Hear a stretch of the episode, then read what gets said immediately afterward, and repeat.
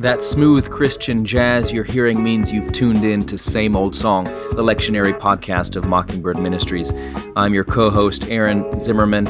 I'll be joined by Jacob Smith as each week we break down the lectionary readings for the upcoming Sunday to give you something to think about, and if you're a preacher, to give you something to preach about, and no matter who you are, to give you a connection to the never changing message of God's grace for actual people like you unzip that monogrammed faux leather Bible carrying case and cover, pull up a chair, and let's dig in.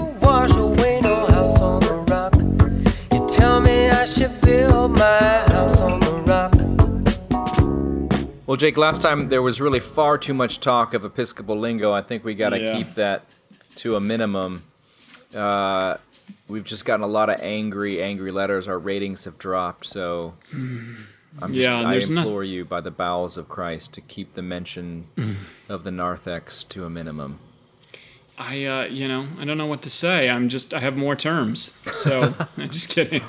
Um, how you doing, Aaron? Well, I'm doing okay. I, uh, I'm full of um, delicious afternoon snacks as we record here. I'm excited about the gospel. We're recording Sweet. on a Friday. It's actually a pretty day in Texas. It's uh, weather like what they call springtime in California. That's what uh, mm. September in Texas is like. So, Anyways, what about you? I'm doing well myself, just um, hanging in there. It's a Friday. Uh, um, because we are in this weird COVID world, I've got a lot of admin to do after this, but um, my sermon is done. Woo! So um, that is done. And uh, just, um, you know, looking forward to the weekend myself. I want to do a shameless plug on your behalf. Everybody who's listening should stop, go to. Stop, stop. don't, don't. Stop. Don't stop.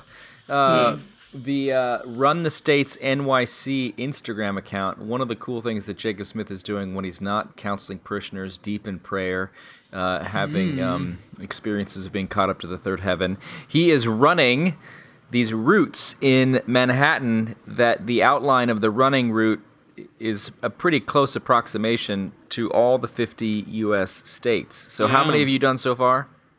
Uh, we have done. Um done 48 of them. So wow. we're almost done. By the time people hear this, we will have been done, and we've moved on to the provinces of Canada.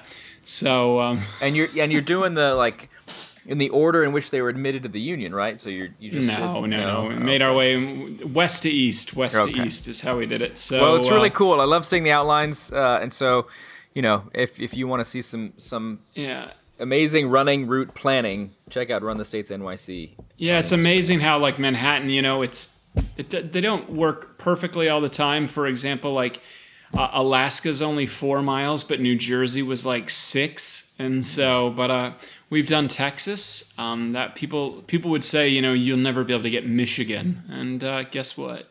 We did it. Come at me, bro. Okay, well. As we are finding different ways to amuse ourselves in Coronatide, one thing that we still have to do is preach the gospel, whether it's on a live stream or a pre recorded sermon, or maybe you're actually doing it in a space where there are living, breathing, mm-hmm. though masked human beings. Uh, and so today uh, we give you the stuff for uh, Proper 24, which is the 20th uh, Sunday after Pentecost, and this is for Sunday, October 18th. And we're still in Exodus. We uh, tur- we turn the page to a new epistle reading, so we are now going to be in First Thessalonians, and we're still in the Gospel of Matthew. So uh, let's just dig in, shall we? We have this first reading, Exodus 33. This is after the whole debacle with the golden calf and the orgy in the desert. That's what it means when it says they sat down to eat, but then they got up to revel. They were having a spring break down there, and. God has decided to spare the people. There was some judgment. There was some. There was a little plague that happened. Snakes. Snakes. Yeah, but they're getting ready to go into the promised land sort of shortly. Uh, it's getting to the end of the chapter.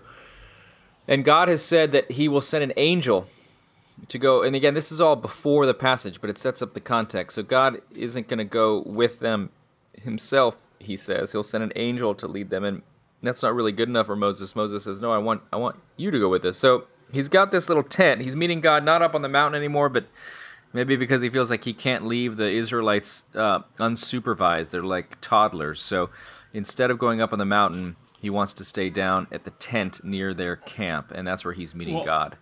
And a big part of that also is is that you know, quite frankly, his wrath has been uh, kindled. You know, and so he is not quite as near to these folks because he will uh, consume them. And so this is um, this is a big part of it. And you know, and and and this is an interesting thing at this moment, kind of.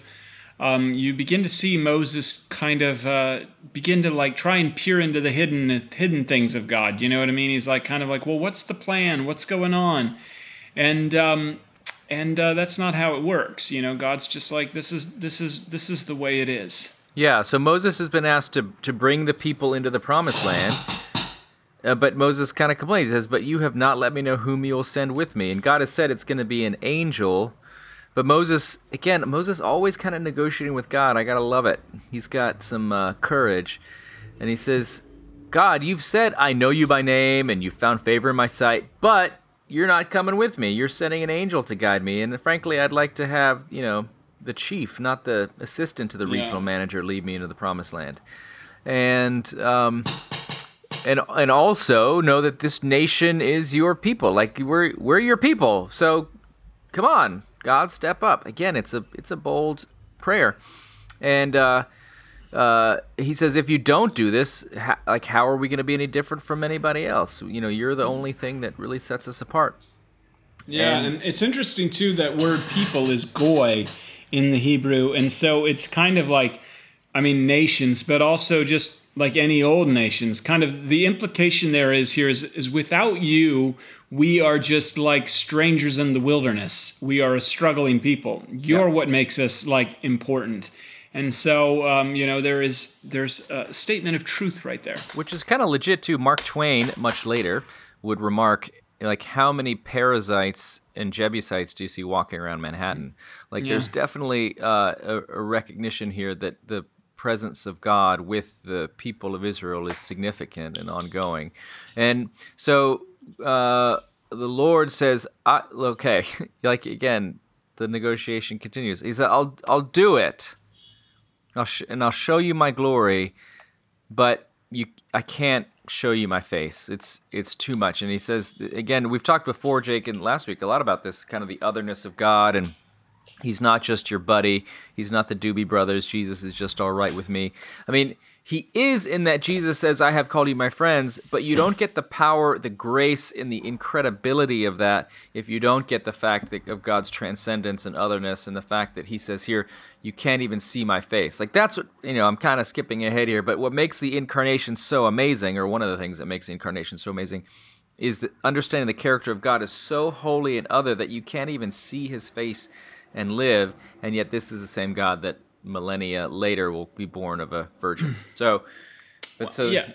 And i think that that is like that's that's the that's the that's the point here in this particular passage is that uh, this in, in many ways is kind of almost like a lenten passage. It sounds like really exciting but it's a very lenten passage if you will in the sense that you know Moses Moses wants all the action here. You know what I mean? Because this is how we oftentimes treat God. We treat God as like kind of the step on our own journey to greatness.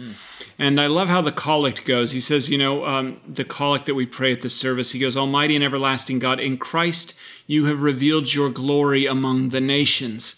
Well, how is that glory revealed? Well, it's revealed in uh, the cross of Christ, a crucified Savior in this age. That's how it's revealed.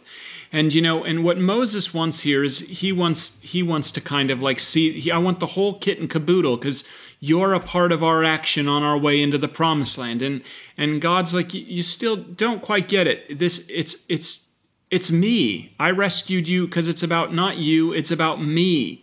And um, and God can say that because He's God. And so He puts him in, and Moses doesn't get the whole kit and caboodle. And God actually tells him, like, this is my plan. The Lord, I will be gracious to whom I will be gracious, and I will show mercy on whom I will show mercy. But you cannot see my face, for no one shall see me and live. The point being is, is while Moses here is bargaining, and we may think that our relationship with God is a two-way street, God is making it perfectly clear right here that my relationship with you is a one-way street. And then you have this amazing thing at the end, this famous passage where God says, I can't show you my face, but I'll pass by where you stand on this rock. And God says, I'll put you in like this crack in the rock, and I'll cover you with my hand until I've passed by. And then I'll take away my hand, and you'll see me as I'm walking away. And it says, You shall see my back. And the Hebrew here literally is my hindquarters, or uh, in the King James it says back parts. And Luther uh, sort of saw this as God's backside. Like you'll see my mm-hmm. caboose in the distance as I disappear. In Spanglish, it's uh, your nacha. So many. That's right. but uh, uh, the yeah, and that backside is the glory of God in the sense of it's the cross. That's right. So we think we're going to see God high and lifted up in all His uh, glory with Shining the cherub in the, the light of Your glory. So, but uh, so instead of seeing that, we see a crucified God. We see That's the shame, right. the humiliation, the blood-stained uh, body, and this um, awful public execution, and that's where God's glory is shown. So, co- Christians have long looked at this passage as kind of a foreshadowing of of what we see in Christ. That uh, that's right, and and you see this in the New Testament when Jesus says things like, like now you have glorified your Son. That's and right. he says that not when he's sitting on the throne in Jerusalem. he says you've glorified your son when he's getting ready to be arrested and jailed overnight and then killed the next day. And the question that Moses asks here reminds me of the question that James and John asked Jesus When you come into your kingdom, can we sit on your right and your left? Basically, you think That's God has come on some glory story and you get to be kind of in his entourage, when actually God has come to die and you get to die with him and this is mm-hmm. what Moses says like I want to see your see you face to face. And God says no you can't really look at my face and live so I'll show you my backside as I walk away. That's all you get to see. And this is the theology of the cross as opposed to the theology of glory. And so for you people God's work in your life and you, you know you can talk about this as you preach God's work in your life often does not look like what we would think of as a glorious story. It often looks yeah. like failure rejection. the backside. The backside. Mm-hmm. the you know Luther called us the left hand of God as opposed to the right hand. This is this mm. is the things in your life that you think are the worst thing that could ever happen to you, but actually it's where God is doing His greatest work. Yeah, I imagine in this moment Moses saw um, uh, he who was above the law being born, submitting himself under this law, born of a woman. You know what I mean? In Bethlehem of Judea, like raised in Nazareth. What possible good could come from Nazareth? You know, preaching, teaching, rejected and then crucified. Um, but on the way, Moses will eventually see God face to face, and uh, that is on uh, a mountain where there's a transfiguration. And there he is with Elijah, Ooh. speaking about um, uh, Jesus' exodus. His, um, his departure from this place, his glory, where he will be crucified in order to take his people, which includes you and I, from Goy, from the nations, um, out of our wilderness journey by virtue, by, by way of the seas of our baptism, into the promised land of eternal life. Ooh, I got some tingles there, Jake. That connection yeah, to the Mount of Transfiguration. That's amazing. High. That just oh. came out, man. Woo. All right, people. The Holy Spirit is on tape today. So moving on left. to First Thessalonians. We're beginning a new letter. This was one of the first books chronologically written in the New Testament. Your New Testament begins with the four Gospels, and then it moves on to Acts of the Apostles, and then a lot of Pauline letters, First and Second Corinthians, etc. Uh, and uh, however, if it were listed chronologically by the date in which the books are written, First and Second Thessalonians would probably be the first thing you read. This is this is uh, written um, by Paul and Silvanus or Silas and Timothy to the church in Thessalonica, the church of the Thessalonians. This little Greek island, you can still go there today. And this is when Paul was in his missionary journeys. He, he started this church. Mm-hmm. He went around to all these cities, and he would often, he would always go to the synagogues first. And so he went to the synagogue in Thessalonica, had some success there, but also got rejected. Had some success with the Greeks there as well. So, anyways, he started this church, and now this church is growing. And but there's some problems, so he some issues. So he wants to write this letter. Jake, if you were preaching on this passage, what would you say? Uh, well, um, you know, I would say, um, uh, well, I'd say uh, just a couple of things really that kind of stick out to me, and that is um, The first is is that for we know, brothers and sisters beloved by God, that He has chosen you, because our message of the gospel came to you not in word only, but also in power and in the Holy Spirit, and with full conviction.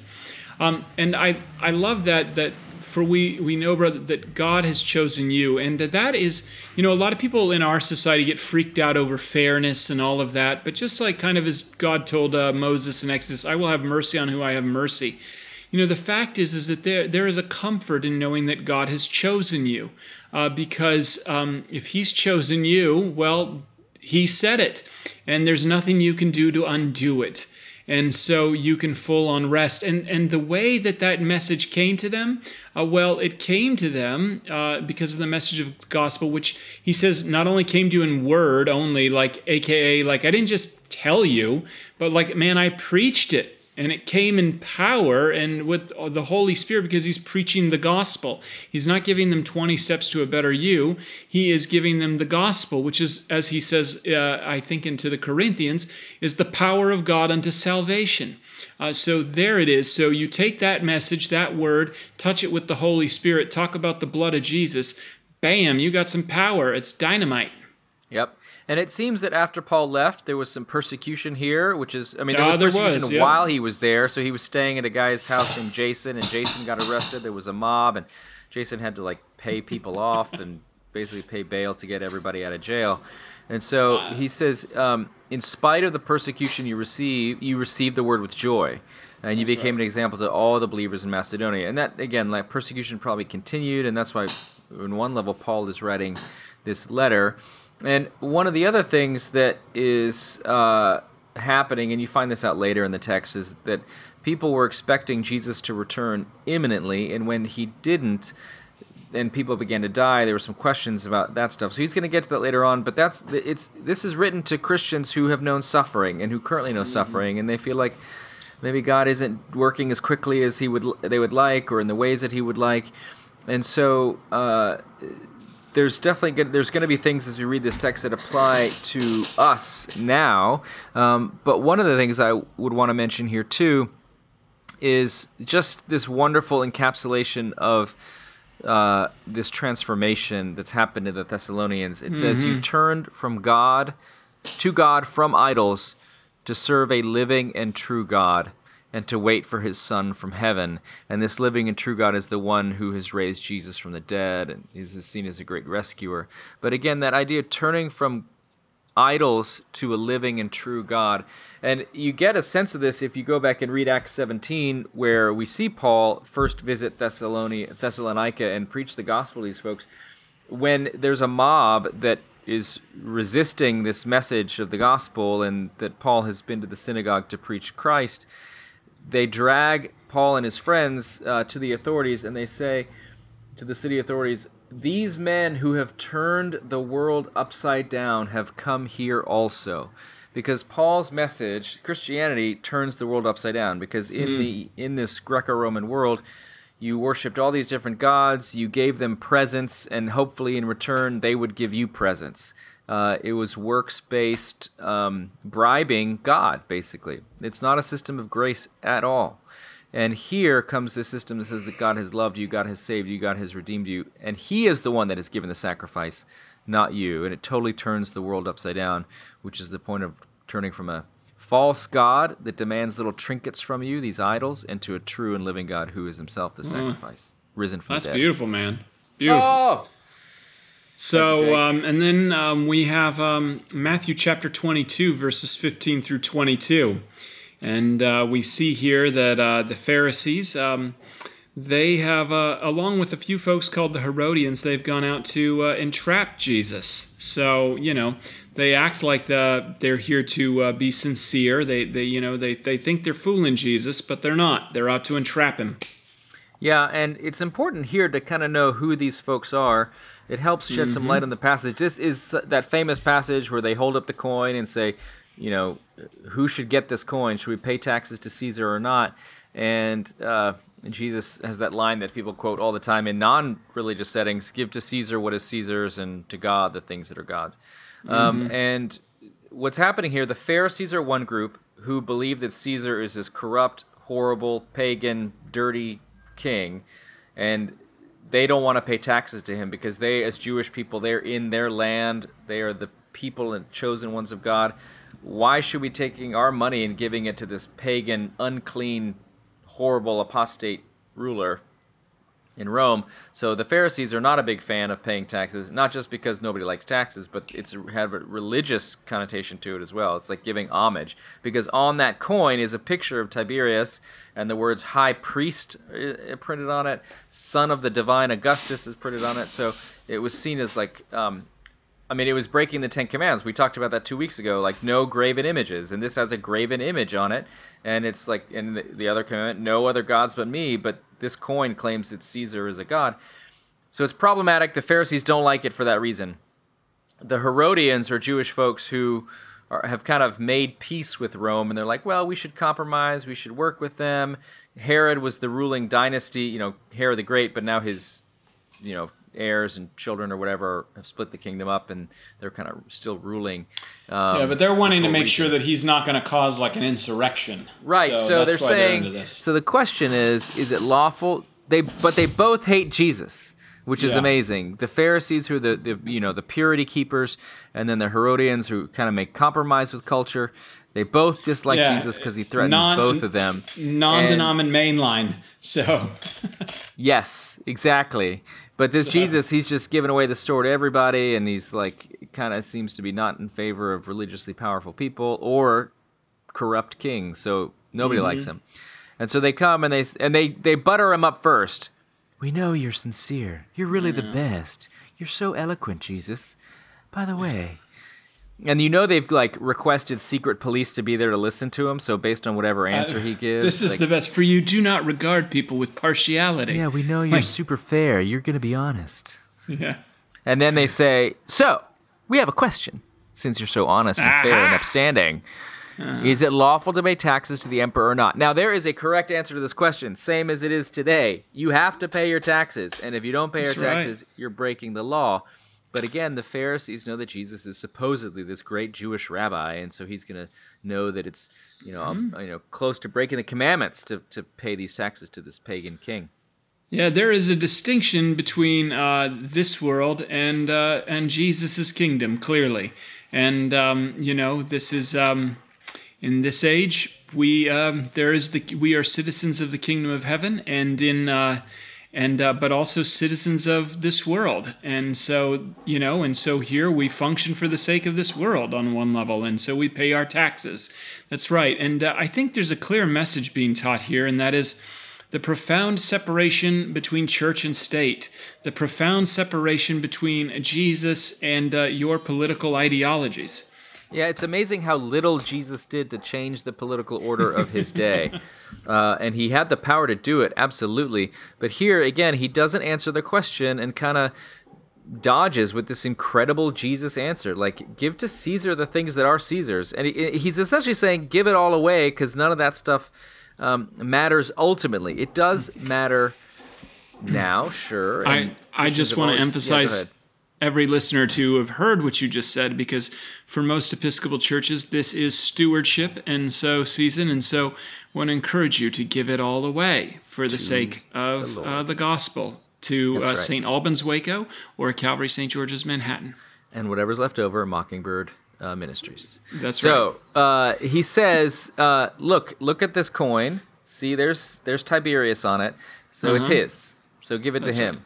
Mm-hmm. Uh, and uh, but but the other thing is give to God the things that are God's. Now, what are the things of God? Well, everything. Mm-hmm. So your uh, heart, your heart, your soul, your life. Um, and so he he kind of points out like basically what's happening there is the same thing that's happening today. Is people are saying we want Jesus to be on our side. We want him to be the one that supports yeah. our cause, and what, Jesus doesn't take the bait. Yeah, what's or now? Yeah, this is this is I mean, and this is a moment, this is a preachable moment right here, what we've done and we've set up for. And that is, you know, everybody, and you see this in our own culture right now, um, they want Jesus' stamp of approval on their movement. Um, you know what I mean? Put Jesus, so you know, give us, give us left wing Jesus, give us right wing Jesus. You know what I mean? But Jesus um, Jesus' stamp of approval, especially in America. And it's disgusting to watch how Jesus is being co opted all over the place. Um, and uh, the truth is, is that Jesus isn't interested in your mark on him. Uh, what Jesus and the gospel tells us is that um, Jesus is interested in putting his mark on you. Mm. And, uh, and that's the good news of the gospel here, tying it back to the Thessalonians, is that he has chosen you. And in the waters of baptism, you, in the name of the Father, the Son, and the Holy Spirit, have been sealed by the Holy Spirit, aka in that moment, he's uh, put his mark on you and marked you as Christ's own forever.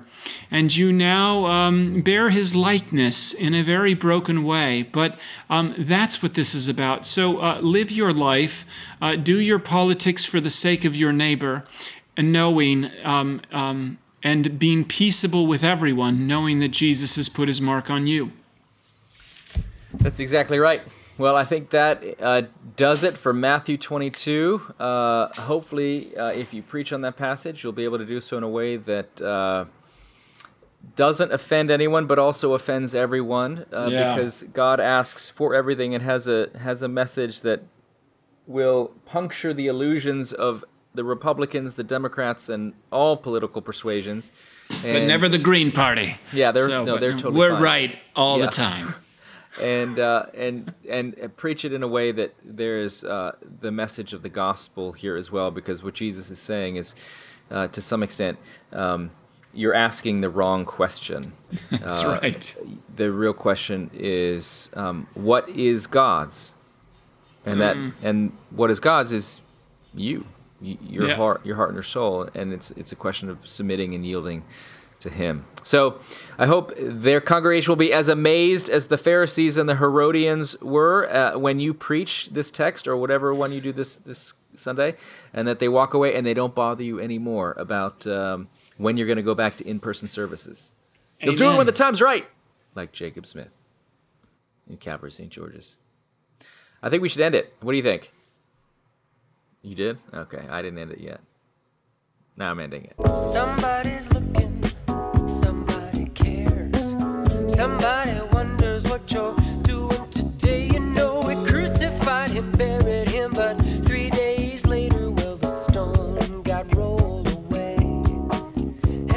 Thanks for listening to Same Old Song, and we hope you found some nuggets that will be helpful either in your preaching or just in your life. If you liked what you heard, we would love it if you could leave a rating or review on iTunes. Dave Zahl will be sad if you don't. We'd like to thank the Narrativo Group for audio production.